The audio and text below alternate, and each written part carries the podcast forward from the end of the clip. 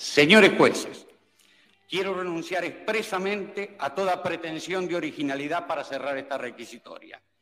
Quiero utilizar una frase que no me pertenece, porque pertenece ya a todo el pueblo argentino. Señores jueces, nunca más. Así termina el alegato final del fiscal Julio César Estracera en el juicio a las juntas militares en la Argentina de 1985. Un juicio que marcó un antes y un después en la jurisprudencia universal, porque fue la primera vez en la historia que una corte civil lleva adelante un proceso que debió darse en el ámbito de la justicia militar.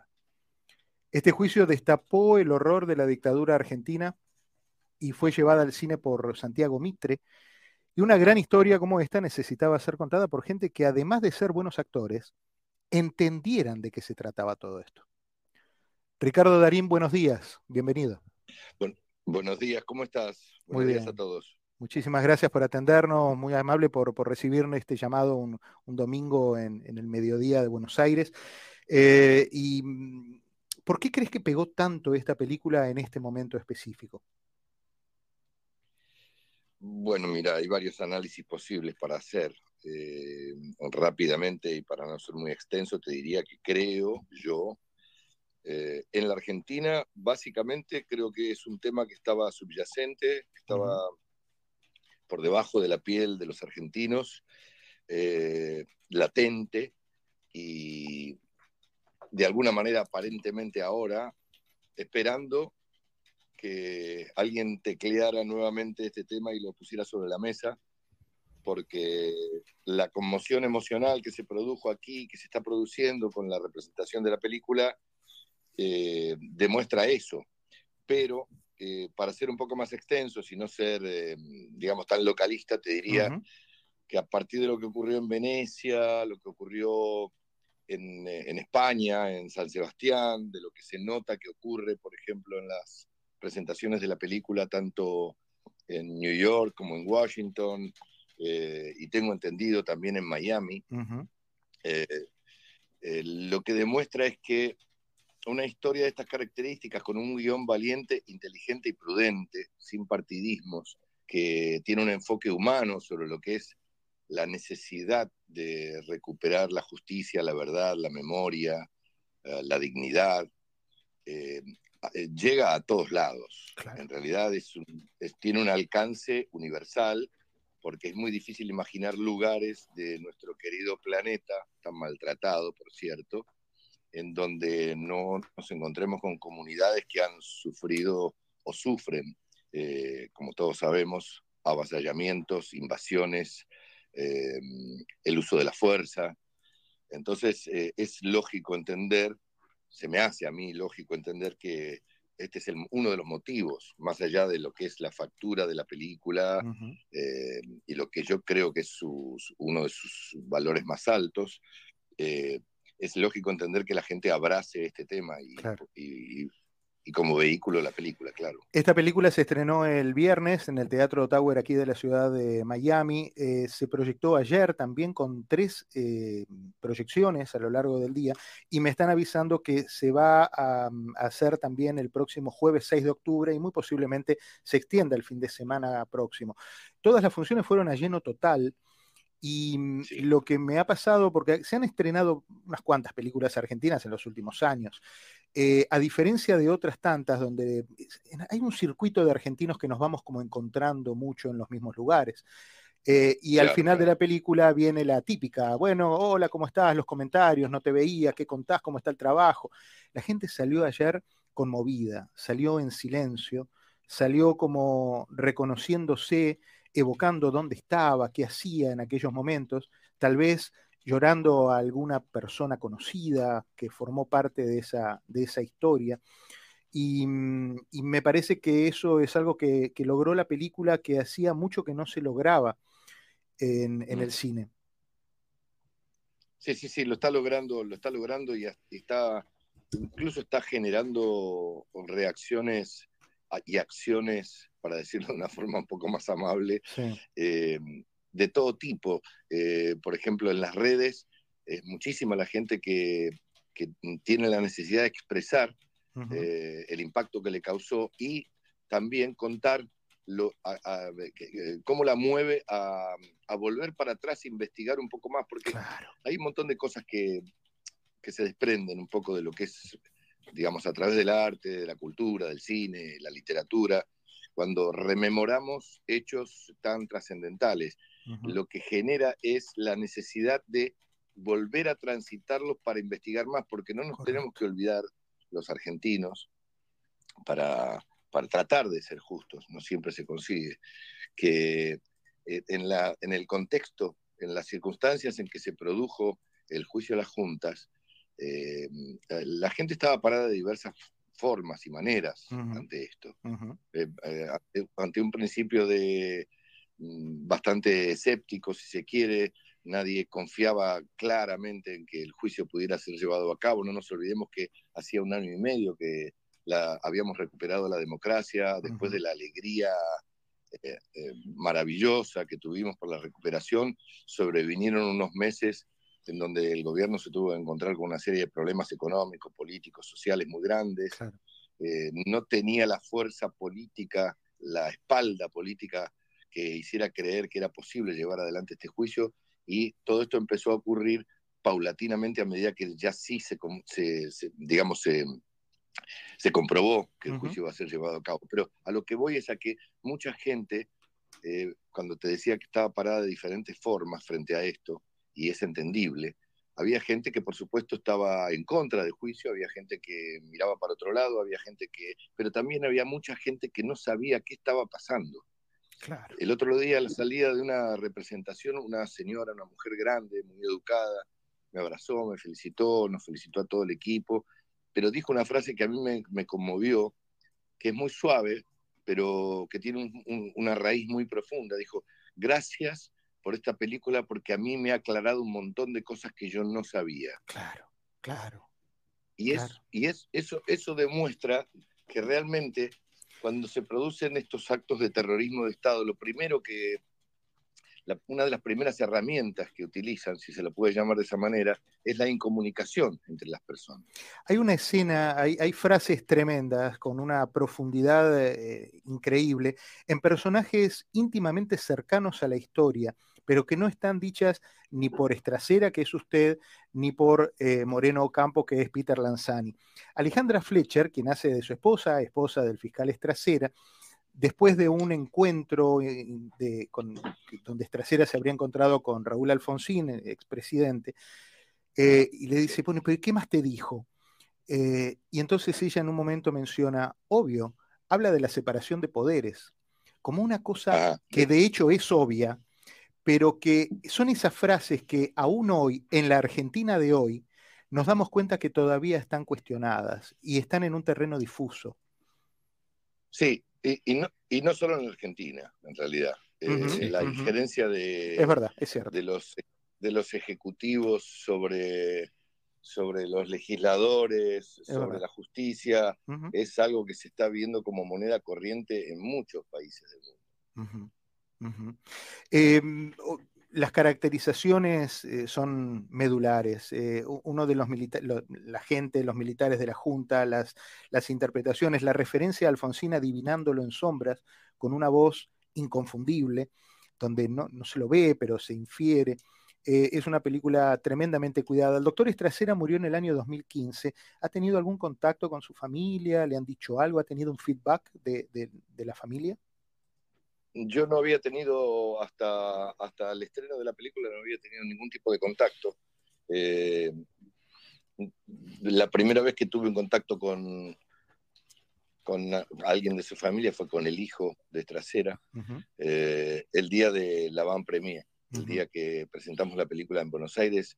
Yo tuve el, el, privilegio de ver la película eh, sentado en una fila detrás, exactamente detrás de él. Mm. Y me, produjo, después me lo presentaron, no antes. Y, pero yo sabía que era él, me lo habían dicho, y esto generó, eh, tanto en Florencia, mi mujer, como en mí, eh, una atención distinta. Ya habíamos visto, por supuesto, la película en otras oportunidades, pero esta vez no pudimos evitar ponernos en sus zapatos, es decir, eh, ver la película a través de sus ojos, porque eh, no pude dejar de, sentir que, qué momento tan, tan especial y seguramente muy conmovedor habrá sido para él ver la recreación de un espacio-tiempo de, su familia, con su padre, su madre, su hermana,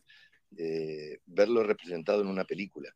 Entonces nunca me pude sustraer de eso, siempre estuve, todo, toda la representación estuve viendo la película a través de sus ojos, eh, sus movimientos de cabeza, una pequeña sonrisa que adiviné en algunos momentos, y cuando terminó la representación, que nos encontramos todos a la salida y todo el mundo estaba muy conmocionado, muy conmocionado, eh, alguien tuvo la gentileza de presentármelo eh, y tuvo para conmigo una, una frase eh, realmente muy conmovedora que fue, me dijo, estoy agradecido por la recreación de la personalidad y la figura de mi padre con tanto respeto y con tanto amor. Hola Ricardo Norberto, ¿cómo estás? Eh, Hola Norberto. estuvimos ahí contigo en diferentes funciones. Eh, yo nunca había visto esto. Viví mucho tiempo afuera de Argentina, vi muchas presentaciones y, demás. Recuerdo hasta el día que ganó Alfonsín en el consulado de Nueva York. Y qué película. Ay, Dios. Eh, los suspiros de la gente, el respirar que se sentía y la emoción fue algo increíble. Y te diría, Ricardo, que si hubieras estado acá, te sacaban en andas. Lo digo sin miedo, ¿eh? sin miedo. porque sabes que, y yo no soy actor ni nada, eh, que se les parezca, pero creo que lo más difícil debe ser interpretar a una persona común. Eh, claro. Porque no hay que exagerar, hay que ser auténtico. Y esto me trajo el recuerdo de haber leído un libro que me impactó mucho, que fue la biografía de Henry Truman, cuando un agricultor americano que de casualidad llega a la presidencia tiene que tirar una bomba atómica. Y acá ves la figura, por supuesto, separando las distancias, de una persona simple que se encuentra de casualidad en un lugar donde él no esperaba estar nunca, y junto con un montón de mocosos que no tenían experiencia, hicieron algo que nos dice, y lo decís vos con tu actuación, que hay esperanza. Sí, mira, recién empezaste diciendo esto, cosa que te agradezco. Eh, eh, te hubieran sacado en andas. Yo me siento en andas todo el tiempo. No, todavía no bajé. Estoy como en el aire. Eh, pero no solo yo. Todos los integrantes de la película, hasta, hasta actores que han personificado roles más pequeños y no por eso menos importantes, eh, estamos, formamos parte de un chat grupal de, muchos integrantes de la película y los comentarios que cada uno de ellos pone son todos conmovedores, estamos todos en el aire, todos en el aire, porque eh, volviendo un poco a lo que decíamos al principio de la charla, eh, lo, que se nota es la, la profundidad, la dimensión enorme que tenía este tema y que estaba ahora se dice cajoneado, pero yo, elijo, yo elijo un término un poco más amable que es, estaba detenido ahí, stand-by, debajo de la piel de los argentinos. Eh, estaba esperando ser reflotado, tratado con altura, no con partidismo, no con revanchismo, no con... Eh, la película apunta a otra cosa, apunta a mirar hacia adelante, apunta a pararnos en la importancia de, la memoria, de la verdad, de la justicia, de, la dignidad, de la valentía, de la ética, de lo que está bien y lo que está mal. Y todo esto es abrazado por todos, porque evidentemente es algo que todos tenemos la necesidad de, más allá de que sean términos que se utilizan todos los días con facilidad, de recuperar la verdadera importancia de cada uno de esos términos.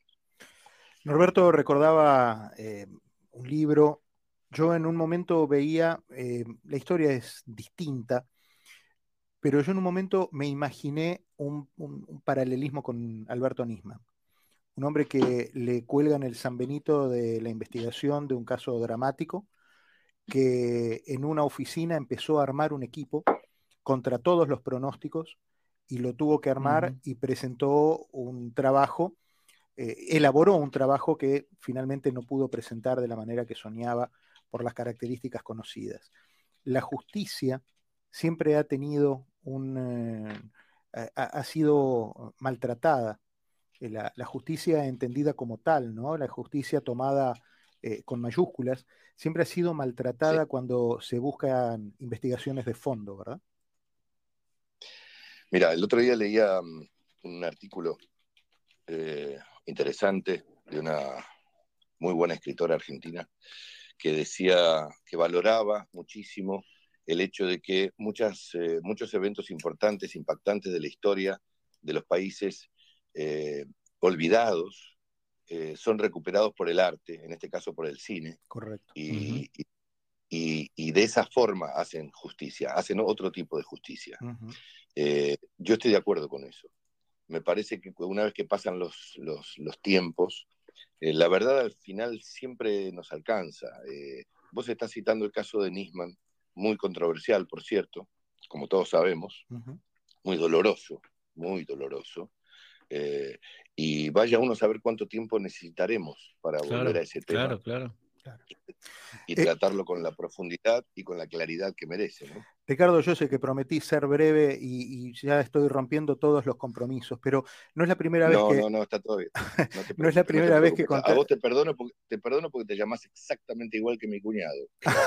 bueno, y quiero, quiero, que sepas que mi, quiero que sepas que mi hermana se llama. Diego Vaz. Bueno, quiero que sepas que mi hermana se llama Florencia Vaz y no somos nada y nos escribimos igual y no somos nada. Y me ha pasado de hablar con gente reconocida o gente del medio por trabajo y me dice, ah, vos este, el cuñado del hermano de Florencia? Y le digo, sí, claro, pero de otra. así, que, así que por ahí está la historia. Eh, te decía, no es la primera vez que contás historias relacionadas con el proceso militar. Yo recuerdo Koblik, que la vi en, un menú de películas donde uno dice, ah, espérate, es de Darín, tiene que ser buena. Y la puse, no la conocía, y me encontré con un peliculón. Es un peliculón, Koblik. Es un peliculón, mira, estábamos recién hablando de la memoria y de la justicia y de todo. Koblik es un peliculón eh, en donde cometimos un error, e involuntariamente cometimos un error que condicionó eh, la aceptación de la película. La película, en términos técnicos, es un peliculón, como muy bien dijiste. Eh, yo estoy muy orgulloso de ella. Pero nosotros cometimos involuntariamente un error reconocido después por, los integrantes de la producción y, y de la dirección y demás, digamos, lo, analizamos con posterioridad. Y es que Koblik, que es un peliculón y que cuenta la historia de un tipo que se negó a hacer los vuelos de la muerte, no queda debidamente claro en la película porque por estas cosas de que después con la duración te empiezan a pedir que la, la edición de la película sea más corta y demás. Voló una escena, en esa reedición, voló una escena que ahora nos damos cuenta que era fundamental, que era en donde quedaba específicamente aclarado que este hombre nunca había hecho un vuelo de la muerte. Eh, algunos se confundieron y pensaron que era un tipo que ya había hecho vuelo de la muerte y que ahora se arrepentía. Y que lo perseguía la culpa, efectivamente. Claro, no, no, no, no, no fue así, es al, ah. es al revés. Es un señor que a punto de, de darse de baja, ya le iban a dar la baja, como solía ocurrir en esos casos, para que nadie quedara fuera del plato, lo involucran en lo que era una última misión, que era un vuelo de la muerte. Él se da cuenta sobre la marcha de eso y se niega. A partir de negarse es perseguido y, amenazado. Lo buscaban para matarlo, porque no querían que quedara como testigo vivo. Esta es una historia que está basada en un hecho real. Esto ocurrió. Pero nosotros cometimos el error de sacar esa pequeña escena en donde quedaba muy claro establecido que él nunca había participado de eso y que cuando lo quisieron subir a un primer vuelo, él se negó, se negó en el vuelo y fue amenazado y después perseguido. Bueno, Ricardo, yo acá, Yo te agradezco que recuperes esa, la memoria de esa película porque es una película que yo adoro, que hicimos con, mucho, con mucha valentía, por otra parte, te digo, Y, y, que merece ser revisionado. Bueno, con esta, con esta explicación invito domingo a la tarde, ideal para ver cine. Eh, busquen Koblik, se escribe con K, Koblik, en las plataformas, seguramente la van a encontrar y es, eh, insisto, un película. Norberto, nos vamos. Solo aclaro una cosa, porque mucha gente nos ha llamado, ¿cuándo va a seguir la película? O la van a dar el jueves dentro del contexto del festival, porque esta película no está en los cines, va a estar en Amazon. Así que la van a poder todos ver con un, acá gracias a Dios en Miami, con un buen, buen mate. no están los cines, perdón, no están los cines, en algunos cines eh, americanos está ya. Sí, en el contexto de festivales, pero la gente lo va a poder ver eh, a partir de octubre. no, no, no, no, no, no, fuera del contexto de festivales también. Ah, sí, no sabía. Yo creí que venía en Amazon ahora en octubre, a fin de octubre. No, va a, estar en el, va a estar en el circuito y después a partir del 21 de octubre va a estar en la plataforma. Ah, perfecto. Bueno, Entonces hay que seguirlo los cines de, acá de Miami y en Amazon el 26 de octubre. Qué bueno. Ricardo, muchísimas gracias. Lo mejor para vos. Gracias por tu tiempo. Eh, siempre es, eh, uno aprende mucho escuchándote y, sabiendo de, eh, conociendo los detalles de, cómo se elabora una película, pero fundamentalmente no desde lo artístico, sino, también desde el corazón y desde la razón. Nuestro respeto, nuestro orgullo y un abrazo enorme. Muchas gracias, cuñado. Te mando un abrazo para vos y para todos los que están ahí. Y aprovecho para mandar un abrazo a toda la gente que los está escuchando. Y ojalá tengan la oportunidad de vivir la experiencia de ver la película y que luego nos cuenten qué les pareció. Así que, un abrazo para todos. Seguro que sí. Ricardo Darín, señores, final de lujo en este programa que llegó a su fin, Norberto. Gracias. No, hasta el domingo que viene. Hasta el domingo que viene. Jenny, un beso. Octubre, mes para concientizar sobre el cáncer de mama, no se olviden. Atención de eso. José Torrealba, gracias, viejo. ¿eh? Abrazo fuerte hasta la semana que viene. A todos, gracias. Pásenlo bien.